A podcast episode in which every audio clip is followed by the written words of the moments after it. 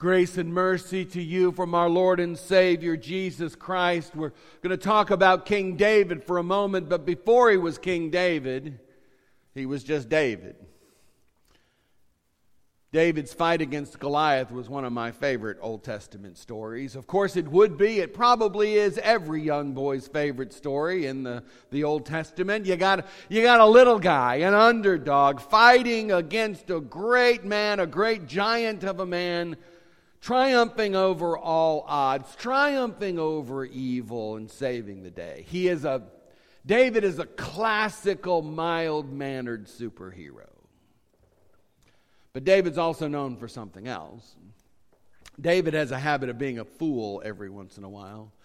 He has a habit of, of a knack of, of making costly mistakes at, at very inopportune times. At times, David is almost superhuman, and then at other times, David is, well, he's just like all of us. The first time we meet David is in 1 Samuel chapter 16. The Lord has rejected Saul as king over Israel and sends his high priest, Samuel, to Bethlehem to anoint a new king. This new king is going to come from the family of Jesse. And so Jesse brings his firstborn, his oldest boy, and goes, Here's my son. And he's strong and strapping and good looking, I'm assuming.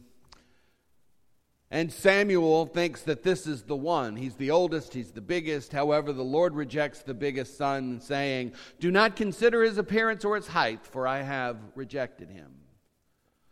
And the Lord then goes through the rest of the eight sons and rejects all of them one by one until he finally got to David. And he doesn't really get to David because David's not even there. All the boys are at home waiting to become anointed king. David is at work. He's out in the, in the fields watching over the flock. He's not even invited to the party. I mean, obviously, somebody's got to do the work of the farming when all the boys are in there, but. So Jesse sends for David, and when David gets there, Samuel anoints him as the new king. And from that day on, the Spirit of the Lord descends upon David, and he walks in the might and in the power of God Himself. Later on, Saul, unaware that David has been selected to succeed him as king, sends for David to come to serve him in his court, to be his armor bearer and play the harp which soothes Saul. But before that, the Philistine kings assemble for war. And so ga- uh, the, the, Saul gathers up his armies and, and goes out to the east coast and order, or the west coast of, of Israel to engage these Philistines in battle. Now, the Philistines had a champion named Goliath. Now, Goliath was B bad. He was bad. They said he was nine foot tall. He's like, like Hercules and Schwarzenegger all sort of rolled up into one. Great, big, huge, mean I mean, he was a Philistine. He's probably mean as the day was long, right? Goliath was from the city of Gath. He was the champion of the king of Gath. And every day Goliath would go out onto the field of battle and he would taunt and make fun of the Israelites. He would challenge them to one on one battle. Send out your champion and we will fight one on one, mano a mano. And the one who wins, wins the war. And all these other people won't have to die. It'll just be whoever you send out. And you can believe it, none of the Israelites wanted to go out and fight him. I don't know, you wouldn't have found me doing it. Yeah, had to drag me kicking and screaming out on this field. I'm not going to fight a guy that's nine foot tall with a pistol, much less a rock. So the standoff continues. David arrives. David has been sent to the front line, so to speak. He's, he's there to bring food to his brothers and to bring a gift to his brother's commander. Never hurts to have the guy in charge like you. David arrives and he hears the Philistine champion. He makes some inquiries as to what all of this is about. David gets himself summoned to Saul's tent where he makes this rousing speech. Your servant has been keeping his father's sheep, and when a lion or a bear came and carried off a, a sheep from the flock, I went after it. And I struck it, and I rescued the sheep from its mouth. And when it turned on me, I seized it by its hair, and I struck it, and I killed it. Your servant has killed both the lion and the bear. This uncircumcised Philistine will be like one of them, because he has defiled the armies of the living God. And the Lord who delivered me from the paw of the lion and from the paw of the bear will deliver me from the hand of this Philistine. And Saul is so impressed, he says, Go, the Lord be with you. David appears here to have then one of those very human moments. Gets himself ready for the battle, goes out to the stream, and he picks up five smooth stones. He puts them in his bag. And of course, we all know that David wins. We all know why David wins because David's not the one fighting the battle. The Lord God Almighty is fighting the battle. The Spirit of the Lord rests upon David. So when the Lord's on your side, you know you're going to win. The Lord's actually doing the fightings. It's the Lord who's going to kill Goliath, not necessarily David. But then, silly David, why? Why in the world did he need extra rocks? For the longest time, I thought this was some sort of a failing on David's part. That, you know, maybe, maybe he was fearful he had missed. Right? If you're going to go into battle with a, with a revolver, there's no need in just taking one shell. You know, take all five of them, take a whole clip just in case. But I'm thinking, what, you know, David, why don't, do you not realize that the Lord God's with you? You're only going to need the one rock. There's just the one giant. You'll be fine. Even so, often wondered why maybe the Lord didn't punish David for his lack of faith or lack of confidence or whatever it might have been. And maybe maybe the Lord was, you know, he was new, he was understanding that David was new to this hero stuff, so he caught him a little slack. Do y'all remember the movie Jurassic Park? I mean, it's an old movie now, so but most of you were Be able to remember. Do you remember one of my favorite people in that in that movie was the British gamekeeper? You remember him? He was the he was the gamekeeper. He was the safari guy. He wore the shorts and the tall socks and the boots. And out of everybody in the movie that really should have been able to make it through this disastrous, dangerous movie with all these dinosaurs running around eating people, it should have been him, right? He was good with weapons. He had a good, clean sense of what the animals were like. He had studied the animals. He had helped to raise the animals. He knew what they were like. He knew what they could do. He knew what they were capable of. And yet he doesn't make it. You know why? You remember how he got eaten? It's one of my favorite scenes of all movies. I really should have put it up in here, found a clip. Right? He's helping to get the power back on, and off in the distance, he sees a velociraptor, and he's like, Oh, I'm going to get me a velociraptor. And slowly he pulls his gun out, and he's real quiet, and he pulls the stock out and gets his sights up, pulls it up and gets ready to fire. And then you get a candle you get a camera sh- uh, change of angle. The camera comes from here and about when he's ready to shoot another velociraptor comes through the bushes right here. Goes he goes clever girl. It wasn't the velociraptor he saw was the dangerous one it was the one he didn't see. And this is exactly what's going on with David and his five smooth stones.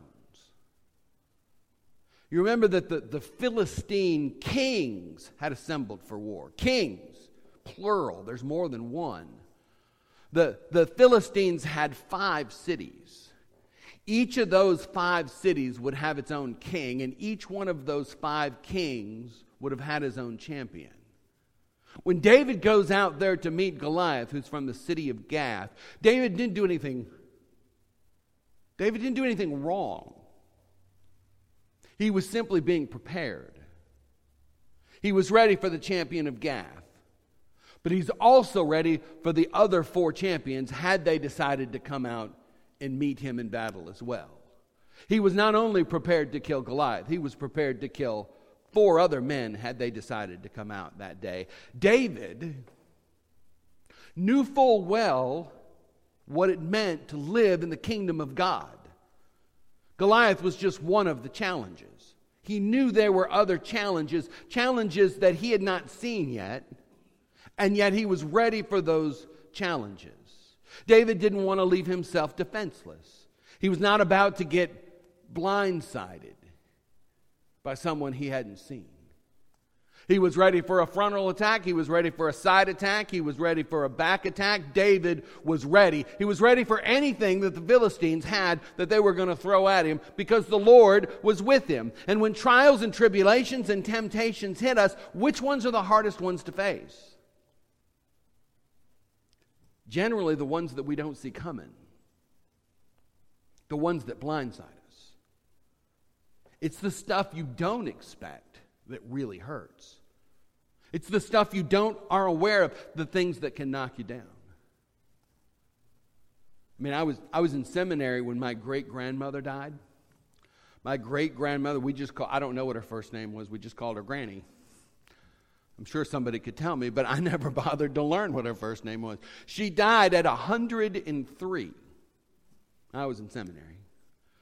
And when she died, we knew that we would all miss her but I mean, my, my earliest recollections of Granny is she was old. My, I mean, my earliest, I don't want to get in trouble at our, our senior service, but my earliest recollections of her is she was really old. So when my mother called and said that her grandmother had passed away, I went, Really? I didn't know she knew how to do that. I thought maybe she had forgotten.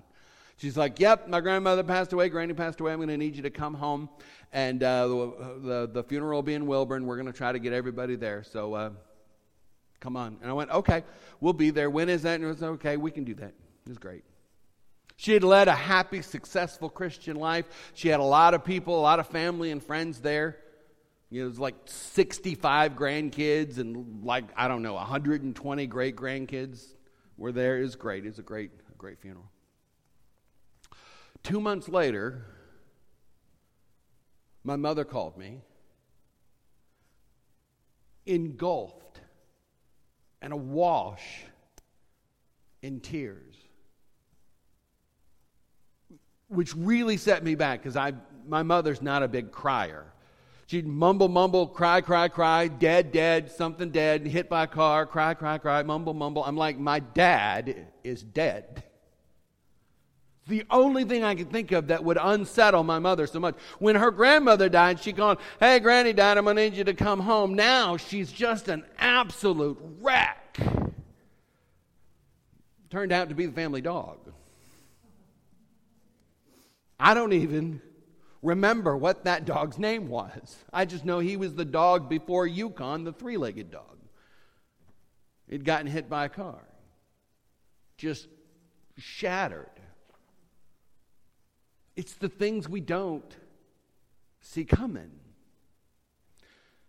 You see, she's completely caught off. This is how the devil likes to work in our lives. He likes to work into our lives, and oftentimes he does not come at us with a frontal assault, but he comes from the side when we're not looking, when we're not paying attention, when we've not been prepared. An accident, a sudden illness, an unexpected death, a splintering marriage, a terminated job, school shootings, fight with a spouse or a coworker, a missed opportunity, money problems, COVID 19 with these little and sometimes these, these not so little blind sides, the devil will try and attempt to do everything in his power to get into your life. And he will try to get into your life and shake your foundations. He will try to steal your joy. He will try to kill your faith. And he will try to destroy your confidence in the ever living God. And Satan will try to steal your rocks, to steal your preparedness. Satan is real, and he is actively trying to destroy the faith of Christians. To turn us away from that which is truly and really important. To turn us away from God. And in times of trial and temptations, people often ask why. Why did God let this happen? Why did God not prepare me? Why did God allow Satan to have this potential to wreck someone's faith of whom I love? Doesn't God act on my behalf? Why didn't God prepare me?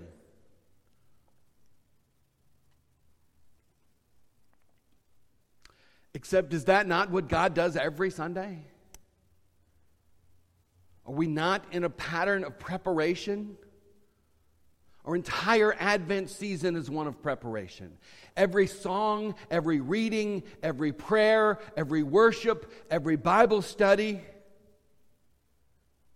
Yes, God could have struck down Goliath with lightning and sword and fear and power, but that's not the way God likes to work. God likes to work through people, He likes to work through means. Why did all those Israelite men have to come to the front? Why did all of those mothers have to worry about what was going on? There's more than one answer, but I like my answer the best. I think God simply digs heroes. God likes heroic faith. God likes making heroes. God likes empowering heroes. God likes to see our faith worked and worked well and exercised hard. God likes it when the devil comes and tries to weaken our resolve, tries to destroy you, tries to steal your joy, and you respond to that challenge and you rise up and say, Not today, Satan. Begone from me, Satan. I'm going to have nothing to do with you, for God is my rock. God is my foundation. Though the mountains quake and the, the mountains be thrown into the heart of the sea, for God is with me. As Peter said in the first chapter of his letter, verse 6 and 7 Rejoice even now for a little while you have had to suffer various trials, so that the genuineness of your faith, being more precious than gold, that through it be perishable, is tested by fire, to be found a result of praise and glory and honor when Christ finally is revealed. God loves making heroes for himself. The word hero may not even be that strong enough of a word. For mere humans, it cannot be done. For a mere hero, it cannot be done. But God has made you superhuman. God has made you a superhero because you have the name placed upon you by your Lord God and your Lord Father, and that name is Christian. You have been called to be His. He has clothed you with His righteousness. He has covered you with the blood of His very own Son. He has called us to put on the, the very armor of God. As Paul says to the Galatians, it is no longer I that lives, but it's Christ that lives in me. Christ lives in me. You see, David didn't slay Goliath, God did. God used David. You can do nothing on your own. You can do nothing spiritual on your own, but Christ is with you. And he can do all things. Just as David took out Goliath, so too can you take on sin and death and the devil. For Christ has already beaten him. Christ has already won the, back, the, the victory. The battle has already been fought on Calvary. We have no need, to feel, no need to fear the Philistines of this world, for Christ is risen. He's burst forth from his tomb. Christ has freed us from bondage and he has filled us. He has filled our bag full of rocks, full of preparedness for when the day when we're needed.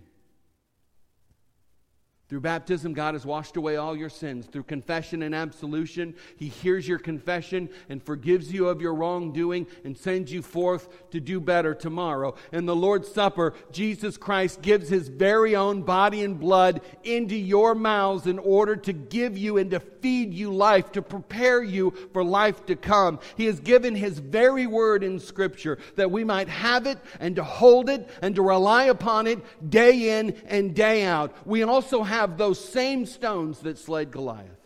We have faith in Jesus Christ, that true rock that we base our lives upon. And in faith, that rock of rock sustains us, prepares us. Be at peace, for God is truly with you. The God of your fathers is truly with you. He always has been. He always will be. Blessed is he who comes in the name of the Lord. Blessed is he who comes in the name of the Lord.